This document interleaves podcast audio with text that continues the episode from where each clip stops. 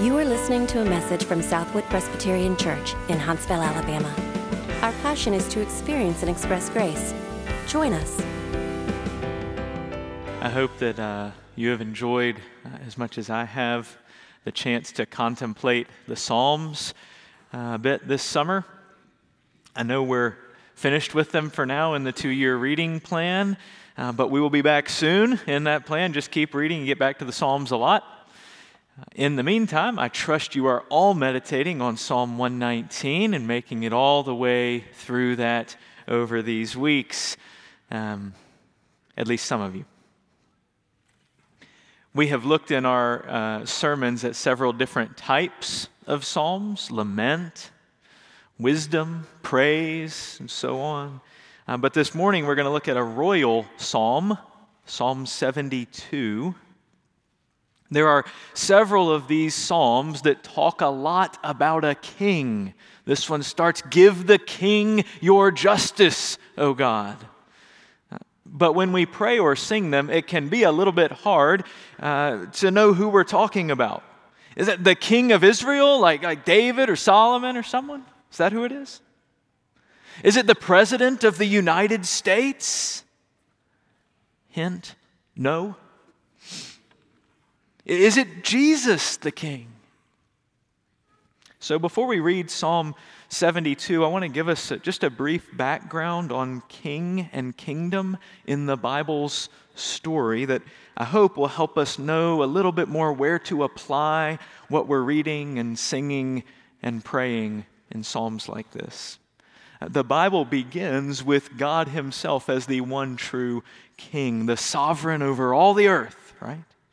The whole creation is His and is thus His kingdom. And He chooses to rule His kingdom through vice regents, uh, people who are His image bearers. All of them, by the way, not just kings. They are to rule the way the one true king would in his image, so that this whole kingdom will flourish as he designed it. But as we struggle to do this, as we often seek to build our own kingdoms rather than His, God, to help, enters into this special relationship with one nation, Israel, as their king. And he gives his people the role of showing all the nations the beauty of living with Yahweh as your king and enjoying the goodness and the shalom of his kingdom when they demand and God gives them a human king. When Israel has these human kings over them, the king's job is to follow Yahweh, to lead the people in following Yahweh. When the king is faithful to God and his covenant and follows his laws, the people tend to be as well. When, as is more often the case, the king wanders from God, the people wander even more. God's kingdom is disturbed by wars in place of peace. The land is misused. His laws are disregarded. And so God's people are to pray for David and, and Solomon and others that they would be good kings, leading them after Yahweh so, so they would enjoy the good blessings of the true king. That's part of this. But as those human kings fail over and over and over to do that, God keeps promising his people that the king, the anointed one, Messiah, David's son, who will reign over God's people forever and bring with him the promised kingdom, he's coming. And there will be a kingdom that they've never known like this before. It'll be a blessing forever and to all nations. Not just Israel is going to know this king in a, in a new and great way. That kingdom's going to spread. Jesus comes, and he does finally bring that kingdom in, in word and in deed. And in so many ways in his life, we see that here. And then Jesus commissions his followers. This, this risen king says this needs to continue. I am sending those who follow me out on a mission to take the good news that there's a risen and a reigning king to all the nations, that all the earth may know the true king once again. And that's what we're a part of now. The church of Jesus Christ is praying and longing and working for King Jesus' name to be made great, for his kingdom to come more and more on earth as it is in heaven. That's what we pray for, right? One day, the story promises King Jesus will return to reign forever and to make the kingdom of this world the kingdom of our God and of his Christ. And we look forward to that. So, as you listen to Psalm 72, you think of the king over God's people, David or Solomon at the time. Often think more appropriately or fully of King Jesus.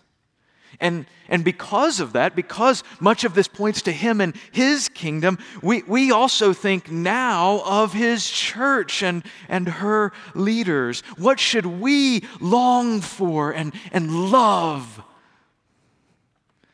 That's what we'll see this morning. Psalm 72, written, depending on how you understand the top line and the last verse, by David or Solomon about Solomon or Solomon's son, it really doesn't make much difference.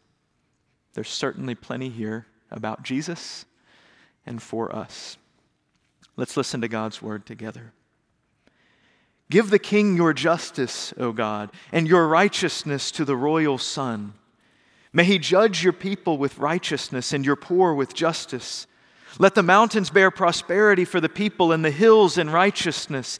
May he defend the cause of the poor of the people, give deliverance to the children of the needy, and crush the oppressor. May they fear you while the sun endures, and as long as the moon throughout all generations. May he be like rain that falls on the mown grass, like showers that water the earth. In his days, may the righteous flourish and peace abound till the moon be no more. May he have dominion from sea to sea, from the river to the ends of the earth. May desert tribes bow down before him, and his enemies lick the dust. May the kings of Tarshish and of the coastlands render him tribute. May the kings of Sheba and Seba bring gifts. May all kings fall down before him, all nations serve him. For he delivers the needy when he calls the poor and him who has no helper. He has pity on the weak and the needy and saves the lives of the needy. From oppression and violence, he redeems their life, and precious is their blood in his sight. Long may he live. May gold of Sheba be given to him. May prayer be made for him continually, and blessings invoked for him all the day. May there be abundance of grain in the land. On the tops of the mountains may it wave. May its fruit be like Lebanon, and may people blossom in the cities like the grass of the field. May his name endure forever, his fame continue as long as the sun. May people be blessed in him. All nations call him blessed. Blessed be the Lord, the God of Israel, who alone does wondrous things. Blessed be his glorious name forever. May the whole earth be filled with his glory. Amen and amen. The prayers of David, the son of Jesse, are ended. Pray with me.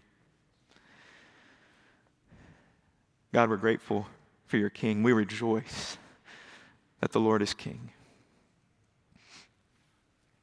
We pray that you would give us hearts that, that do delight in that more and more, that love your kingdom, that seek its advancement Teach us, Father, as we read your word, as we study it together this morning. Shape us by your Spirit. In Jesus' name, amen. If you could design the place you would live, your own little kingdom, what would it be like? What words would you use to characterize your dream kingdom? Prosperity, equality, peace, beauty, growth, joy, probably many of those things, we, we actually get to enjoy many of the very things we would dream of in the kingdom of our Messiah King, don't we?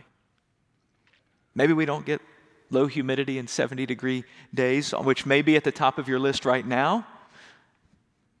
Maybe we don't get, I'm in charge of everything and it's all about me and I get to do whatever I want. That is often on the top of our selfish lists for our kingdom. But think about singing Psalm 72. Maybe, maybe this is happening already in your hearts as we read it. Uh, doesn't it draw our hearts to hope in the true King? And, and doesn't it inspire our hearts to, to embody the values of His kingdom now? Don't we, don't we want to live like this? We get to look forward to this wonderful existence and we get to reflect the image of the King even now. That is the function of Hymn 72 that God gives to His people and several others like it. They help us to long for and hope in and delight to serve a king and a kingdom that are first just. In the first four verses, it's justice and righteousness and righteousness and justice. Over and over, they characterize God's king. But not just any kind of generic fairness. No, it's God's justice, isn't it? In other words, we're reminded that the king himself is dependent on God, a representative of God, an image bearer who is to rule as God would rule. And so he must exercise God's justice for God's people. They must know God's laws and be led after His ways that, that reflect His glorious kingdom design, where everyone, the haves and the have nots here, are protected and pointed to the glory of God's kingdom. Do you remember how Solomon asked for this? It was overwhelming to be the leader of God's people, wasn't it? Solomon said, I need God's wisdom to govern God's people. He received it, didn't he? To their great blessing until he got caught up in his own ideas. But certainly we long to see God's kingdom come here now. Certainly the church of Jesus Christ must work to root out injustice, to combat racism, to declare the truth, to speak up for the voiceless, to rescue the abused, to, to right wrongs like Jesus just like our King. We can't wait for the kingdom where He sets everything right. Do you, do you feel that? I mean, we, we literally can't wait. We are compelled to see justice, to see relationships and neighborhoods and churches and cities known for things being done right. Secondly, the kingdom and king that we are delighted to serve are everlasting. Now, Solomon had a good long reign at 40 years. That is a long time, especially if you live in America. But this psalm cries out for more than 40 years, doesn't it? We start in these middle verses to realize even the best human king is going to be a shadow of the promised king who will reign on David's throne forever, we're promised. It's a kingdom, verse 7, where peace abounds. Shalom is everywhere, flourishing uh, as it was always meant to be for you, for the grass, for the whole creation, to the point that you don't want it to end ever. As long as the sun and moon exist, this is the way it should be. Oh, and in fact, it is, it is so delightful, this kingdom, that you want your kids and your grandkids and their kids and their grandkids to enjoy it with you. I want you to think this morning if you could show your grandkids one place, if you could give them one delight if you could share a passion for one joy with them, what would it be? May it not be Bryant Denny or Jordan-Hare. May it not be a life marked by abundant possessions and a free country. May it not be a week at the beach each summer. No, no, no. Far beyond. May it be the, the wonder and the joy of King Jesus, an unending relationship with Him and His eternal kingdom. Would that be the one thing that is most glorious that we'd want to see generation after generation share? Similarly, this kingdom that we long for is universal.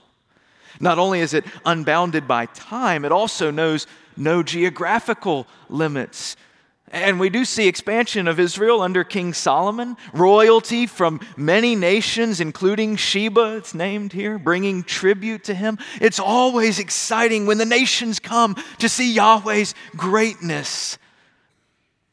But the earth is much, much bigger than even Solomon knew, right? The design of God for all the nations to know Him as King cries for a Messiah throughout the prophets, like Zechariah chapter 9, where this from sea to sea, from the river to the ends of the earth, is repeated again after Solomon. When Zechariah says, Your king is coming, the king that's going to do this is still to come. In fact, he's coming on a donkey to bring peace. Where? To all the nations. Isn't the global reach of King Jesus today incredible? From that ragtag bunch of disciples in the Middle East, over 2 billion Christians worldwide. Two thirds of those in the global south, Brazil and Nigeria and the Philippines, with some of the largest groups of Christians in the world. But, but there are more people that we long to see bow the knee to King Jesus, yes? And so we go to work with international refugees in DC, as we heard earlier in this service. And so we gather after this service to pray for our neighbors in Huntsville to know King Jesus. And so we partner with missionaries and church plants around the world, going to France or to India to share the joy of Jesus, to learn from them how he's at work there because, oh, there's so many places we don't see. And the joy of King Jesus is not just for me. It's not just for us. We want everyone everywhere to taste the goodness of his kingdom, right? Jesus shall reign where'er the sun does its successive journeys run. His kingdom stretch from shore to shore till moon shall wax and wane no more. That's a big kingdom. Usually, such a kingdom would be established by conquest and power, wouldn't it? That's how it happens. Amass a lot of wealth, build up a great army, conquer the less powerful people around you one after the other, knock them out. Actually, God's kingdom works an entirely different way. The foundation of his universal kingdom is mercy and compassion rescuing the weak and needy, not trampling across them. I bet you've heard it said that God helps those who help themselves. Please know that's not in the Bible. What is in the Bible is that King Jesus helps those who cannot help themselves and aren't finding help from any others. Verse 12 He delivers the needy, the poor, and him who has no helper. With pity, He saves them and from oppression, he redeems them because of his great love and mercy. That's what this king is like. Charles Spurgeon says of helpless people and their King Jesus here. Let them look to him, for he is looking for them. Let them look to him, for he is looking for them. What a magnificent king. Solomon starts off pretty well with this, but wealth and fame seem to attract his heart and distract it from the needy. That doesn't happen with our promised King. This, this mercy flows out of the life of Jesus constantly, over and over, healing the sick, welcoming the outcast, caring for the widows, showing the heart of God that we so need to know is there at God's core, loving us. Jesus is putting it on display. Do you remember this blind man outside Jericho? He's, he's been there blind. He hears that Jesus is coming and he calls out in a loud voice, Jesus, son of David, have mercy on me. See, uh, he knows. He, he read Psalm 72, maybe. He knows that the promised king on David's throne will be full of mercy for people like him. Thing is, people around him that day don't really think so. Hush, right? Jesus is important. Don't distract him, everyone says, except one person, Jesus. Jesus stops. Jesus speaks with him. Jesus heals him. Jesus with a heart for the ones that no one else will listen to. That is my King. He came for the sick. He hung with the outsiders. He came to call sinners. He refuses to break a bruised reed or to snuff out a smoldering wick. He sees them and he loves them and he strengthens them. Praise God. Jesus helps those of us who cannot help ourselves. Amen. Now, you just have fun with all the ways we should be giving our neighbors a taste of this kingdom on earth rushing to the homes of widows with trees falling through their roof, as some of you did this week, crying with grieving, bringing tangible comfort in, in the, the hardest moments of people's lives. Walking with neighbors in faith and finances as we learn to steward God's resources to bring hope, to break cycles of generational poverty in our city the list could go on all day, but I want to ask why? Why care for the poor and needy? Is social justice like that the gospel? Is a cup of cold water the good news? Don't they just need to know Jesus? That's what you're thinking, right? Listen, y'all. We care for the poor and needy because we sing this psalm, we read it, and we meditate on it and we sing it. And what happens in our hearts is that there's nothing in this world that we delight in more than King Jesus and his reign over every inch of his creation, over every corner of our lives. So we want to live in it and with him give others a taste of this merciful King. The gospel is not less than a cup of cold water. It, it is actually the good news that the true king will see that the thirsty has a cup of cold water and eternal, living water from which he will never thirst again. That is how good King Jesus is. Social justice, care for the needy, deeds of mercy mark his kingdom because this merciful king is a need meeting king physical and spiritual, temporal and eternal. We all look to Him because He is looking for us. Amen? That's what we long for and how we love to live. Finally, in case you're not catching on, this king and his kingdom are blessed. Watch how much blessing there is at the end. Not only is the king himself to be blessed, pray for long life and blessing to him, but all of the people of the kingdom are blessed through him. When this king and this kingdom are worshiped and they're, they're lived out in our lives. It, blessing is just flowing everywhere. That's, that's what should be happening all around us. Even the promises all the way back to Abraham are being fulfilled here. The great name that God will give his people. All the nations blessed through the blessing of God's people. God himself being with his people through this king. Isn't it interesting that the king will be blessed?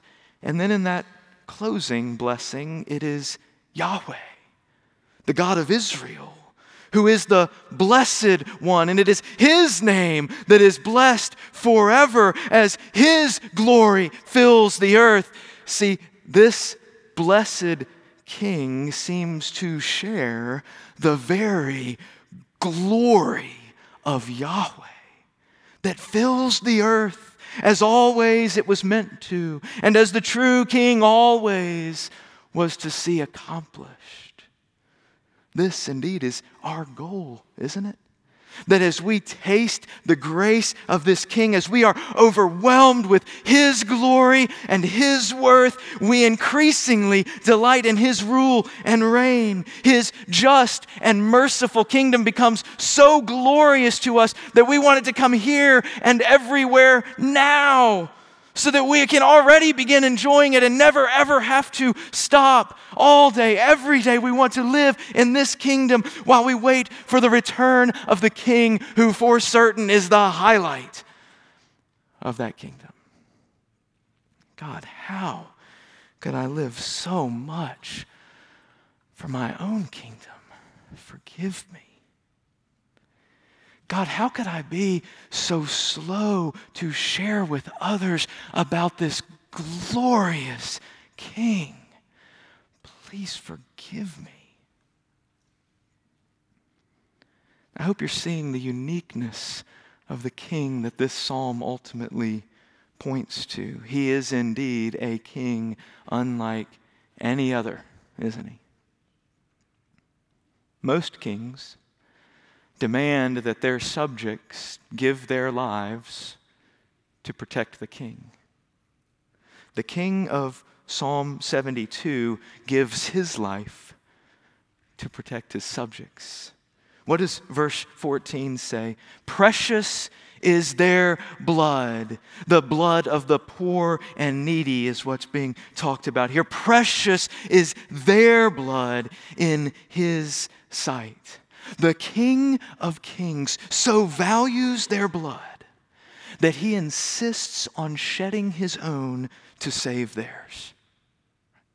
The, the king to whom all other kings bow stoops at the cost of his own life to lift the undeserving to life unparalleled and unending. This table reminds us of that gracious and glorious reality. It was, you see, because of the fact that we refused to serve his kingdom. It was because of the fact that we wanted to build our own kingdoms that we deserved to die. Our lives were forfeit. We were condemned to die for our rebellion against the king until he loved us so much that he sent his son, that he laid down his own life, shed his own blood so that ours would no longer be demanded of us. Oh, worship the King, all glorious above. Gratefully sing his power and his love. He has come and given himself for you. Come drawn by his love so great that he made a way for you to be with him forever. Listen to the words of our King as he prepared to give his life for you. That night that Jesus was betrayed, he took bread and he broke it and he gave it to his disciples as I, ministering in his name, give this bread to you. He said, Take, eat. This is my body given for you. Do this in remembrance of me. And in the same way, after supper, he took the cup, saying, This cup is the new covenant in my blood, shed for many for the forgiveness of sins. Drink from it, all of you, for as often as you eat this bread and you drink this cup, you proclaim the Lord's death until he comes. You proclaim that he died so that you would not eternally die, but live. This is the table of the Lord.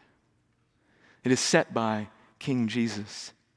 Your invitation secured to you by His Holy Spirit. It is not the table of Southwood or the Presbyterian Church.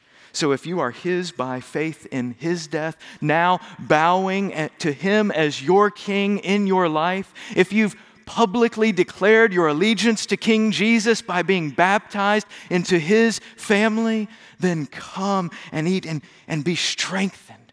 Receive forgiveness. Have your hope set on the true King again today. If that's not where you are today, uh, perhaps you have never bowed the knee to King Jesus.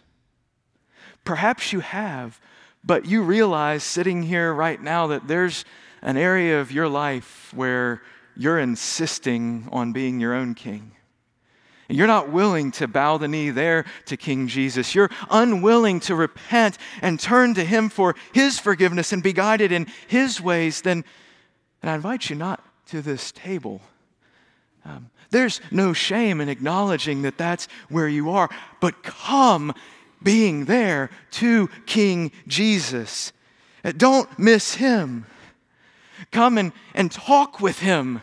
You, you can pray to him right where you are. You can come up here and, and tell us to pray with you. We'd love to help you talk with him. But come to King Jesus, the one who doesn't demand that you give your life for him, but gives his life for you.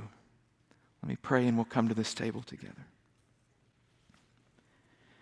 Jesus, we thank you for the life you lived, the death you died, and the life you live again as our King forever. Would you take very ordinary elements and would you use them to give strength to our hearts? Joy to our lives, hope in our darkest moments, because our King is with us and he reigns forever. Work in us, we pray, as we meet and eat with you in Jesus' name. Amen. For more information, visit us online at southwood.org.